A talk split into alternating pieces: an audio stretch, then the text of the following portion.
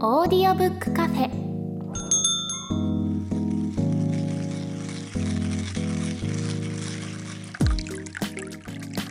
ここはオーディオブック好きが集まるカフェ。今日もカフェ常連でオーディオブックを長年使っている鳥居さんとエフタさんがお店にやってきたみたいです。というわけで本日のオーディオブックカフェ開店です。今回のおすすめオーディオブックはエフタさんからということで早速エフタさんおすすめの紹介をお願いいたします。はい、えー今回僕がおすすめするのはジョージ・オーウェルの1984年です。はい。こちらあの今月の9月9日までやってました、リベンジ読書っていう企画、うん。あのあったと思うんですけれども、うん。そこの中でも取り上げられてた本なんですが、うん。はい。リベンジ読書という企画ね、えー鳥居さんいかがでした？ラインナップ見ていやーいい本がいっぱい並んでましたよね、うん。罪と罰とかもありましたし。そう、うん。結構読破した人けいるみたいですね。うん。あとなんか夢を叶える像とか、うん。人は話し方が9割とかがうん。結構聞かれてたみたいです。うん。はい。ということで、まあ、ジョージ・オーエルの1984年こちらもラインナップしてたんですけど、うんで僕もね実はなんせ1984年生まれなんですよ。あ実は。なるほど。はい。そうなんですよ。だからやっぱこれはすごく運命を感じるというか、うん。しかも、まあ、やっぱりこう改めて時代的にもね、うん。今もう一度読んどきたい感すごいあるじゃないですか。はい。よーしと思ってこうリベンジ読書これ行こうと思ってうん。聞いてみたら、い。なんと主人公が39歳って設定なんですね。あ確かに。僕今年39歳で。素晴らしいやこれは運命かと思いながら、うん。はいこう一生懸命聞いてきましたんで。うん。はいいやこれすごいっすね。すごいですよこあのディストピアそうディストピア SF 小説の、うん。まあ、古典的な超名著って言われてるものですけども、うん。まあ、結構名前とかなんとなくどういう内容か知ってる方は多いと思うんですけどうん。改めて僕の方で、あの触りの概要をねまとめてきたんで、うん。それをぜひちょっとまずは聞いてみていただいてはい。あの今回またリベンジ読書では読まなかったけどもやっぱちょっと読んでみようかなと思ってもらえたらと思います。はい。はいこれねあのまず物語の舞台なんですけど1950年代に第三次世界大戦の核戦争を経て、うん。世界が3つの大国に分かれたと。うん。で土地を取り合って紛争をその3国が繰り返してるっていうような世界観が舞台です。はい。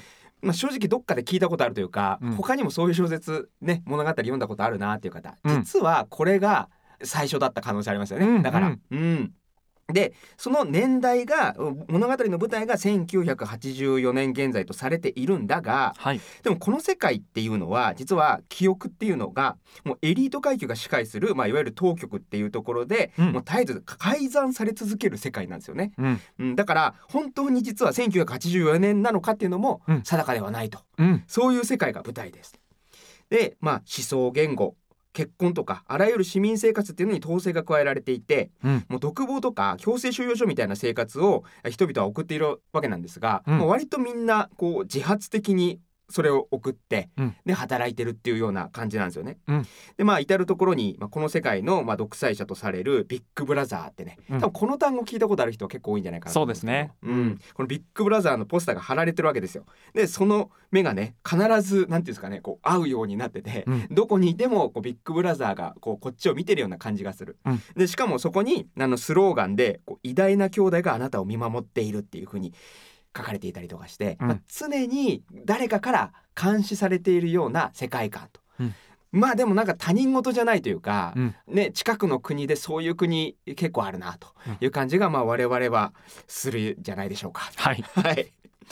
であのどういう仕組みでそれが実現されてるかっていうと、うん。テレスクリーンって呼ばれる双方向テレビですよね。はい。うん。まあ、最近は当たり前になりましたけど、まあ、パソコンのねここに当たり前ねディスプレイの上の方に当たり前のようにカメラついてますけど、はい。はい、あのカメラにこう双方向で監視されているような状態だったり、うん。まあ、街の中にねこうマイクが至る所に仕掛けられていてもう言動っていうのが監視されていると。うん。で一番怖いのは子供ね、うん。子供っていうのが一番こう当局によって教育されてるから、うん。子供によって密告されてうん。捕まるなんていう人も多いっていうような世界。うん。だからその反乱の気配とか反抗的な態度っていうのはもう全部監視されていてだから目が泳いだりとか独り言を言ったりとか寝言を言っちゃったりってっていうところから、うん。いわゆるこう思考犯罪者として思想警察っていうのに連行されちゃったりするわけですよ。うん。まあ、そういう危険な世界の中にありながらこの主人公のウィストンっていうんですけどあの体制へのこう疑いっていうものがうん。こう自分の中でこう育ってきちゃってでついにこう一番危ない行為ですよこの世界でね、はい。何が危ないって文章で自分の思考を残すことですよね。うん。でももうやむにやまれず古道具屋で買ったノートにですね自分の思考を書き始めてしまうと、うん。果たして主人公のウィンストンはどうなっていくのかっていう話。はい。はいというわけで。でねこれあの一応この本昔の本古典っていうことは知ってたんですけどどれぐらい昔の本なんだろうと思っていろいろ調べてみたらですね、うん。え1949年ですって。うん。なんと74年前の本。うん。でもまああの驚くべきことに、うん。74年前の本だとは思えないぐらい、いうん。やめちゃくちゃ今のこと書いてるじゃんって思いませんでした。いや本当ですよね。ね、その時書いた時がよんあの1948年だったからひっくり返して84年になってるんですよね多分あーそうそうそうそういうことですね。うん。はい、うんそうなんかそこのい一応なんか割とシンプルなうん。動機で疲れ、1984年っていう名前になったんだけれども、うん。この1984年に実はそのマッキントッシュがその、あのアップルか、うん。アップルがそのオマージュの CM 作ったりとかもして、そこでより一層こう話題になったっていう感じもありますよね。ううん。んあのまあ、舞台が当時書かれた時の時代っていうのがまさにこう冷戦の真っ最中ですから、はい。うん。いわゆるこう西側 VS 東側とか、うん。まあ、自由主義 VS 全体主義資本主義 VS 共産主義みたいなのがもう真っ只中の時代にイギリスで書かれた本だから、うん。そのまあなんて言うんだろうどっちかっていうとそういうその共産主義社会のあり方みたいなところを批判するようなうん。形でもてはやされたっていう文脈はあるんですけど、うんはい。まあなんていうんですかね。そのそういう体制自由主義 VS、まあ、全体主義みたいなの抜きにしても、うん。今まさに自分たちがこの世界の真っ只中にいるよなっていううん。感想がやっぱ一番強かったですね、僕は。うん。うん、本当ですよね。このはい。監視社会みたいなところで。うん、何かずっと見られてる感じがするというか、はい、何かにこう突き動かされてそれの正しさに従ってるんじゃないかみたいな感じはありますよね。うんそうなんですよね。鳥さんはいかがでした？この本を読んでですか、い、やーそうですねなんか僕はやっぱりこの本って取り上げられる時にそのディストピア感その、いかに監視社会があの生まれてくるかみたいなことを、まあ、インターネットとかと絡めながらこう伝えられることが多い気がしていてそれが国家による支配ってこういう風になっていく可能性があるぞみたいな感じで描かれてるじゃないですか。うん、なんですけどやっぱ後半の方の話がはい。割と印象的で,、でそのこれって決してハッピーエンドでは終わらないというかそうですね。うん。うん。まあなんか終わり方が一番この小説の凄さだなっていうところが感じさせられていて、まあそれはぜひ皆さんで読んでほしいなっていうふうには思うんですけど、はい。その最終的には捕まって拷問されていくじゃないですかそのはい。思想警察の人たちに。でその拷問されていく過程からこう主人公自身がその思考を変えていく。うん、自らの力で変えていく。まうん。あそれは強制されているんではあるんだけれどもでもなんか自分で変えたとも言えなくもないみたいな、うん。そういう曖昧な中で自分の思考があの反転していくっていう状況が描かれていて、い、やそれがすごくこうなんだ生々しいというか、うん、本当に罪と罰みたいなああいうなんだろう自分が追い詰められていくような感覚うん、が得られていてなんかその監視社会って文脈だけじゃなくて、うん。そのなんだろうな強制されていくっていうことの意味はい。をすごく感じさせられたなって感じですね。あーうんね、最終的にはもうビッグブラザーを愛するになるっていうね、うん。そのしその過程がもうすごいんだよね。うん。だからなんかその SF の代表作め名著みたいに思ってたんですけど、うん。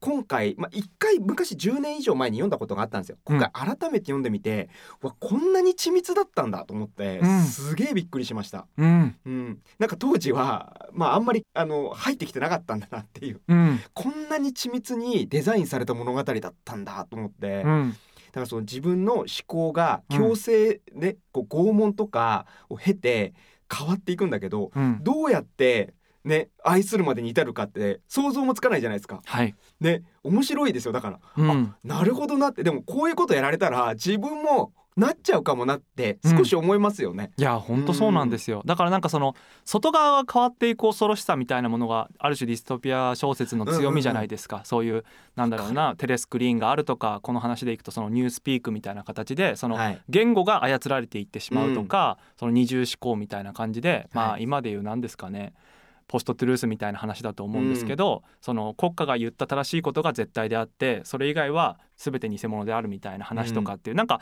そういう外側からやってくるものの怖さを考えるんですけど、でもなんか今読んでみるとこう内側から変えさせられてしまうこと自分から霊従していくこと、うん。なんかそこの怖さをすごくこう生々しく描いてるなっていう感じですね。そうなんですよね。あのーパノプティコンっていうのがさ、うん。なんかフーコーかな？哲学者のフーコーが確か言ったパノプティコンって言って、その監視されている常時監視されているわけでもなくて、うん。常に監視されてるかもしれないっていう環境に人間ってずっと置かれてると、うん。もう行動自体が監視されてること前提になっていくっていう考え方があるんですよね。うん。うん。であのしかもやっぱその怖いところは、うんもうそれが前提になった結果、うん。なんだろうその行動の前提となる自分の中にある規範うん。みたいなものもえその環境に合わせたものになっていくっていううん。話があって、まあ、それまさにその話なんですよねこれ、うんうん。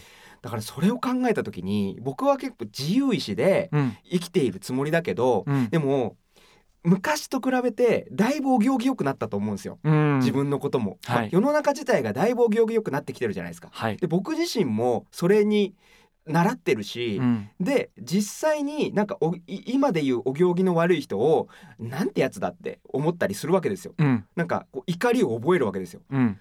完全に俺教育されてないって思って、うん。でこれは俺はでも自由意志でそれを選び取っているつもりだから、うん。自由意志ででその規範に従わない人をこうねムカついたりしてるんですけど、うん。あれ？俺なんかこれコントロールされてんのかなと思って、うん。二重思考来てる俺とか思いながら読んでたんですけど、うん。その辺どどう思いました？いや本当にそう思いますよねやっぱりなんか勝手にお行儀が良くなっていく。でそれは自分がなんかその他の人の振る舞いを見たりとか、はい。でもその他の人の振る舞いみたいなものも例えばツイッターとかで流れてくる動画とかなんかそういう炎上案件だったりするわけじゃないですか。うん。でこういうことをやってるとこういうふうに叩かれる祭り上げられるっていうことが分かると、あ自分は決してああいうふうにはならないぞみたいなふうに誓って、うん。それが自分の中の良いとかなんかそういう道徳的観念になっていくわけですよね。なんかそれってその教育されてるのか果たして本当に自分の意思でそうしてるのかっていうところは、うん。結構曖昧だなっていうのは間違いないですよね。そうなんですよね、うん。だからなんて言ったらいいの？自分を信じられなくなってくるというかああなるほど。なんかその僕本当に自由意志で僕は選びうん。話しているんだっけっていうところのうん。根拠がすごい由来でうん。この本を読んだことによってうん。改めて、うん。でなんだろうこの世界って自由なのかな？まあでも当然自由じゃないところいっぱいあるしもっと自由がない国いっぱいあるんだけど、うん。なんだろうこう自由を制限されていると思っている方が、うん。ある意味健全なのではって思ったりとか、うんうん。そうなんですよね。だからこの1984ってまだなんか救いがあるっていうか、うん。そのみんな分かりながらそれに従ってるわけじゃないですか。うん。要はあのいや実際は自分違う考え方を持ってるんだけどでもそういう大きな権力があってうん。大きい監視があるから、まあ従わざるを得ないよねみたいな。だからある種自分の中でダブルスタンダードみたいなものが存在するんだと思うんですけど、うん。でも今のこの2023年においては、うん。そのダブルスタンダードを理解できないっていうか自分は意図してそれに従ってるっていうかうん。だからお行儀よくなろうとしてる結果そうなってるんだけどそれって結局国家に都合のいい自分だよねとか、うん。社会にとって都合のいい私だよねみたいになってるっていうその怖さですよね。そうなんですよ。そこがねめちゃくちゃ揺らぎましたね。うん。うん、でもこれ答えないですよね本当に。うん、その答えないですよねっていうのがなんか一種のそこで思考停止に陥ってる気もしません？うんうん。なんかそこそっから先はもう考えてもしょうがないよねでやめちゃってるのが、うん。まさに二重思考っぽいなって思うんですよ。うん。二重思考って自分で自分の思考を途中でやめるっていうことだと俺は解釈したんですよこの本を読んで、それをやってないっていう気もして、うん。でも考えても分かんないしなみたいな、うん。そんな非常にぐちゃぐちゃさせられる面白い小説でした、うん、いや本当そうですよね。だから一個自分が行動した時にあれこれってどっちなんだっけみたいなその両方の視点を常にこう同時並行的に持ち合わせておくことぐらいしかうん。できることがないんですようね。ん。そっか。同同時に走らせ続けるみたいな。うん、あは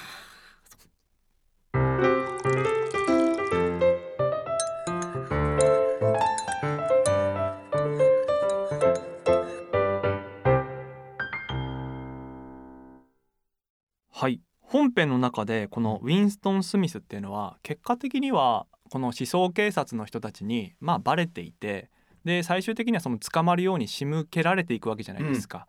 で途中途中騙されながらそのウィンストン・スミスが憧れてる反政府組織の人たちだというふうに装った、実際は思想警察の人たちにあの丸め込まれていくわけなんですけど、うんその中でこうあの本と呼ばれるものを渡されますよね。うんそれはには世界の真実が書かれてると。うん。その反政府組織の代表であるリーダーのそのゴールドスタインがうん。実際に書いたと言われる本ででそれはあの世間には出回ってなくてでこれを君に渡そうと言って実際に彼はそれを読むわけじゃないですか。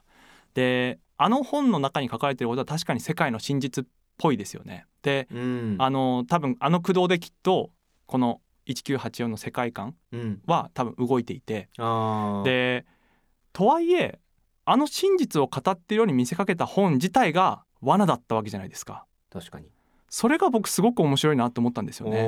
つまり真実を語ってるようなものを見せてうん。であやっぱりこれが世界の真実なんだっていうふうに思わせた後にうん。捕まえて拷問かけたらうん。結果的に一番純なんだろう純粋な信者になるっていうことですよね、うわー確かに。ら反対側に一回思いっきり振らせた後にうん。拷問すると一番効くってことが 多分この本の中で描かれてることで、うん。でこの構造って今僕らがやってることとまさに同じじゃないですか。1984ってまさにこの本の中に出てくるあの本そのものなんじゃないかなって1984じゃない1984年っていうこのうん。ジョージ・オイルが書いてる本ってうん。あの本そのものだなって僕は思いながら ちょっとややこしいけどあの,、はい。あの本っていう書籍が19 1980年の中に出てくるんですよね。はい。でそこには真実が書かれていて、はい。そのあの本が、まあ、我々の世界観からすると、はい。1984年じゃないかと。はい。真実が書かれている本だから。はい。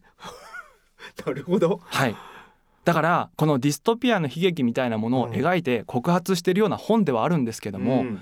これを読んであやっぱダメだよなっていうふうに思いながら、うん。でもやっぱりこういう拷問が待ってるみたいな描かれ方とか、うん。あとはやっぱり今の社会的な炎上とかいろんなことがあるじゃないですか。うん。でまだまだ僕らはその言論の自由はあるけれどもい自分から口をつぐんでいくっていうような状況下においてうん。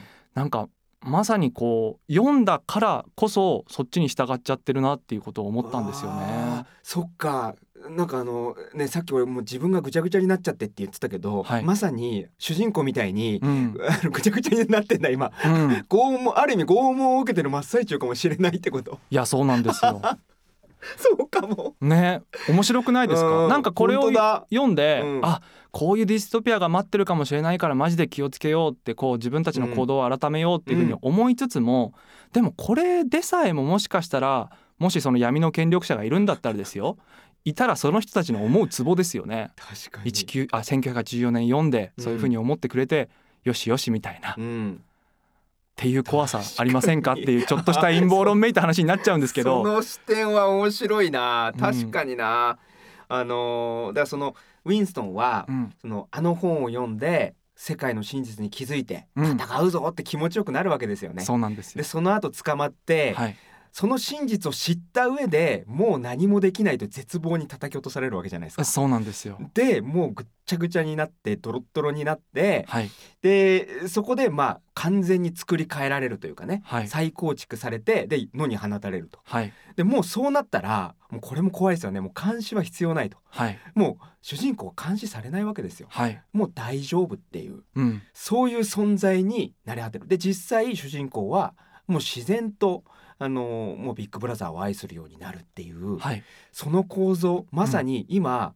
僕らは 1980年をの読んでうん、いやこれに気づけたとまず。うん、世界の真実に気づいた気持ちになったわけですよ。はい、とはいえどうしたらいいのみたいな。はい、ままさに我々今ねどうしようもない世界をニュースで見たりもしてるしはい、それほどひどくないにはしても今の自分もなんかコントロールされてる感じがすると。うん、でも他の国と比べたらまだマシだよねっていう気持ちもある、はい。もうこれが完全にあのこの構造と同じじゃないかはい。主人公との構造とマジで同じだね。いや、おっしゃる通り、その掃除系を感じ取ったんですよ、僕はなんか。あお。っかな。確かに。うん、そっか、えーどうしたらいいんだろいや、そうですよね。だからそのこと自体がこの本のメッセージというか託されてるんだろうなっていうふうにも思ったんですようねなんか。うわーなるほほどななんかねこの本読んで僕 AI のことすごい考えてたんですよ、はい。なんか最近本当に AI が進歩してきてるみたいな感じするじゃないですか、はい。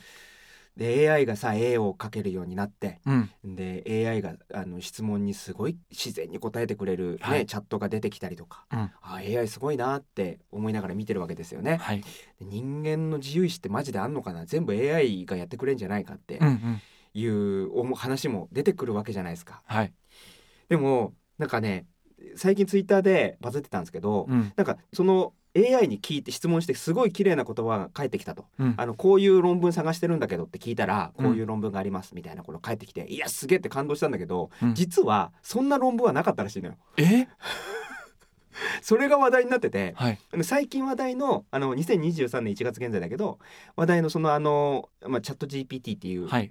AI チャットがあるんだけど、うんあれって実はもっともらしい文章を書くのがめちゃくちゃ得意なだけで、うん。参照してる情報って適当なのよ。うんうん。だからなんかね僕あの仙台の名産とか聞いたことあるんだけど、うん。仙台の名産とかすごいめちゃくちゃなこと答えて「さんまです」とか言ってくるの。えいや聞いたことねえよと思って。だからなんかそれっぽいことを言うのがすごい得意で別うん。に正確ではないんですよね。うん。なんかそれを見た時にあなるほどなって思ったんですよなんか AI ってあのやっぱり今のところかもしれないけどやっぱそれっぽさの追求なんですよね。うん。うん、だから人間がやるであろう計算過程みたいなのを、うん。こうすごい高速でやってはくれるんだけれども、うん。そっから先にはやっぱいかないというかうん。だから AI って世の中を破壊はしないというかうん。で例えば将棋ってさ AI とかでもう勝てないって言われてるじゃないですか。はい AI とか囲碁って。うん。だけど将棋も AI 将棋も囲碁も相変わらず楽しいゲームであり続けてるじゃないですか。うんうん。で逆に人間が AI を使って研究とかしてうん。さらに進化スピードが上がってるじゃないですか。はい。だからやっぱり AI って、まあ、道具の域を出ないというかうん。そうなった時にですよ。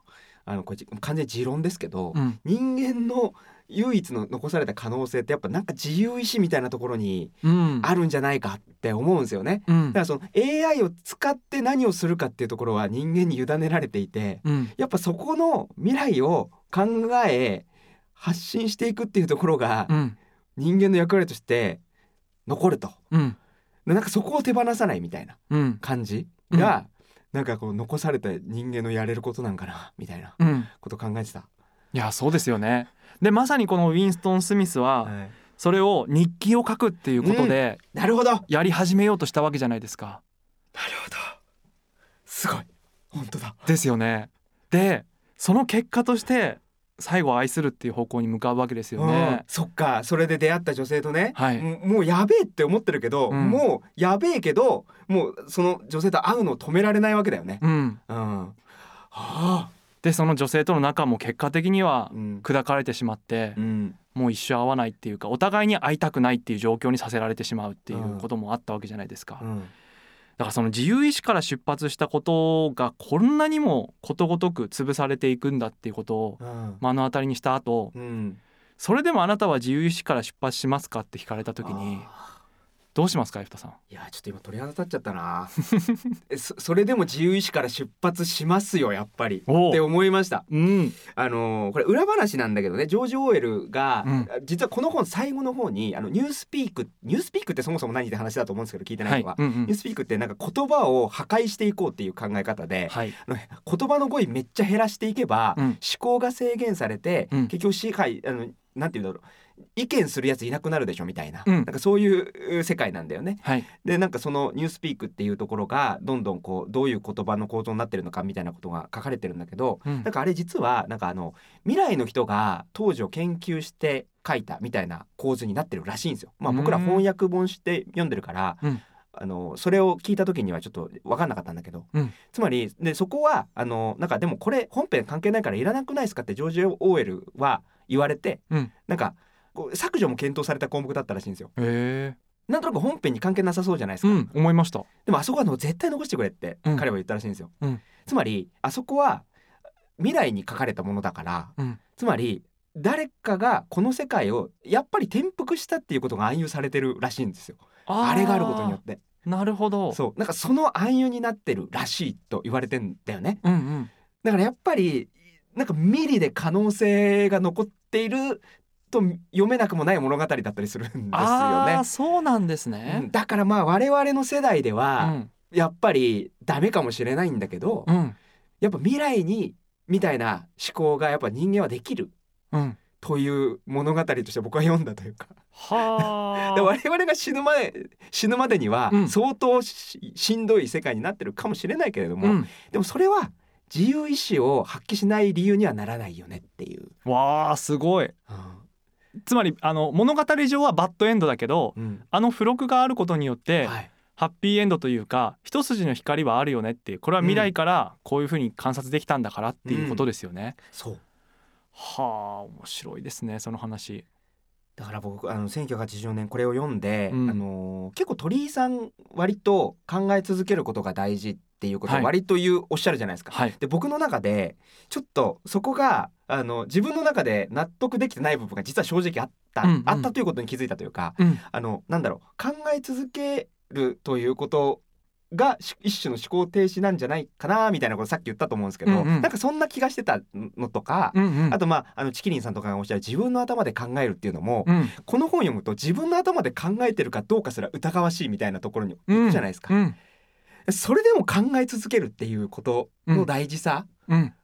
を解いてるんだなって思ったというか、うんううん。んだからさこの二重思考っていうのは、はい。あの政府が言ってる矛盾に気づいた時にその矛盾を矛盾に気づいた自分に気づくっていうぐらいの理性を持ち合わせてないといけないんだよ二重思考ってね。はい。だからなんかある程度の理性を保ちつつ思考を停止する技術が、まあ、二重思考って言われてるんだけど、うん。やっぱ思考停止をしちゃいけないんだなめなんか大変だけどっていう。うんことうん。二重思考に陥っちゃいけないっていうね、うん。うん、そうなんですよね。だからそのそれを壊していくっていうかその言語まで操られると考える術さえもなくなるっていうところがやっぱりこれの面白さですよね。その二重思考とニュースピーク両方が合わさってうん。そのコントロールされていってしまうっていうこと。だからはい。やっぱ言語で考えてる以上言語を剥奪されていくとうん。よりこう自分たちから独立しようっていう精神がなくなっていくっていうところがあると思うんで、いや本当に上手に描かれてますよねこれ。いやーこれ本当に緻密ですよ。これだけ読み継がれる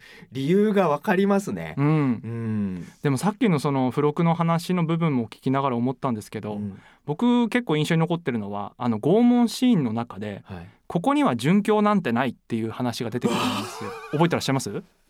やば。あった。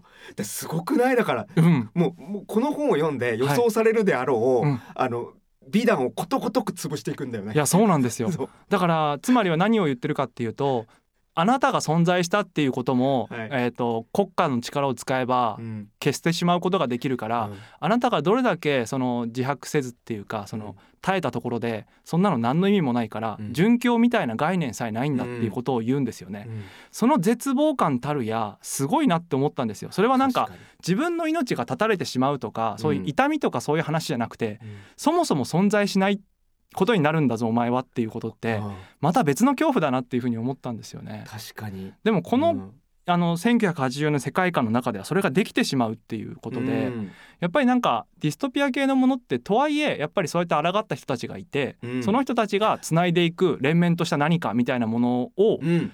最後のたすきのようにするじゃないですか。確か鬼滅の刃なんてそれだよね。まさに、まさにそのたすきのようにつながったみたいなところがうん、美しい物語だもんね。そうですよね、でもそのたすきさえうもん。俺たちには奪う権利があるんだっていうか奪えてしまうんだっていうその圧倒的な絶望感みたいなものは、なんか本当に命が絶たれるなんて比じゃないなっていうことをすごい感じたんですよね。あーそうだね。うん、いやすごいそうなんですよ。そうことごとく前もって潰されてるんですよねだから。うん、ねこう殉教みたいな話ことを考えたくなるでしょ、うん。ダメみたいに。うん、それでもなおってことなんだろうね。そうなんですよ。それでもなお、じゃあどうやってつながっていくのかみたいなことの時に、あのー前もここで話したと思うんですけど、漫画の血ってあるじゃないですか。はい。あれのラストとかはなんかその一つの答えみたいな描き方をしてるなっても思っていて、へちょっとつながる部分もある。もちろん多分あの作家の魚本さんはこのうん。1984年もきっと読まれてるはずで、うん。まあな何かしらそこからヒントを得てるんでしょうけど、うん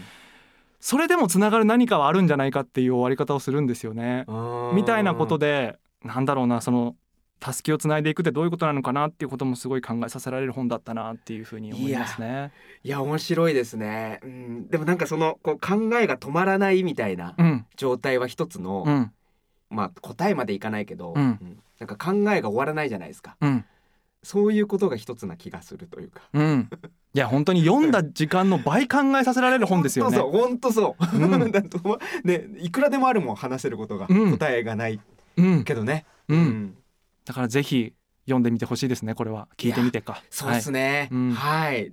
でちょっとやっぱ語り合いたいですねやっぱね、うん、感想欲しいですね、これは。それができる世界にせっかく生きてんだからね。そうですね、はい、うん。さて本日も閉店が近づいているみたいです。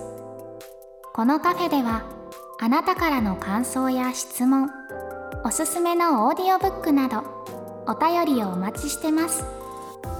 お便りは番組詳細欄にあるメールアドレスからお寄せください。お便りをお寄せいただいた方には audiobook.jp で使えるポイントを差し上げます。また番組公式 Twitter もありますので感想は「ハッシュタグオーディオブックカフェ」をつけてツイートしてください。それではまたのご来店をお待ちしております。